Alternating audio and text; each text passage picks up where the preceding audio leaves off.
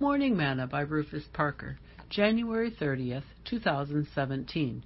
A friend loveth at all times, and a brother is born for adversity. Proverbs 17, verse 17. Today's morsel.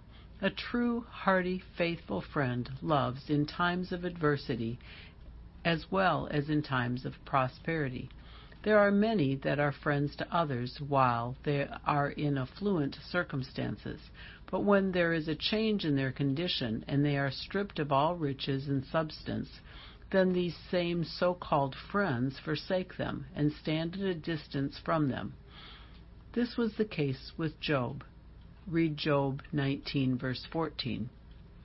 It is a very rare thing to find a friend that is a constant friend such as one that is described in our opening scripture. And our scripture also says that a brother is born for adversity, for the time of adversity.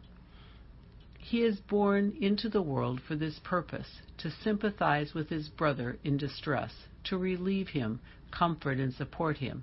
And if he does not do this, when he has the power to do it, he does not answer the end of his being born into the world, says the Gill's commentary. Jesus said in John 15, verses 13 and 14, Greater love hath no man than this, that a man will lay down his life for his friends. Ye are my friends if you do whatsoever I command you. Are you a true friend and a brother? Sing, Friend, there will never be a friend as dear to me as you. There will never be another closer than a brother.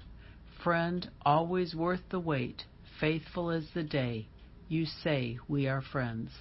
Thought for today a friend loves at all times, and a brother is born for adversity.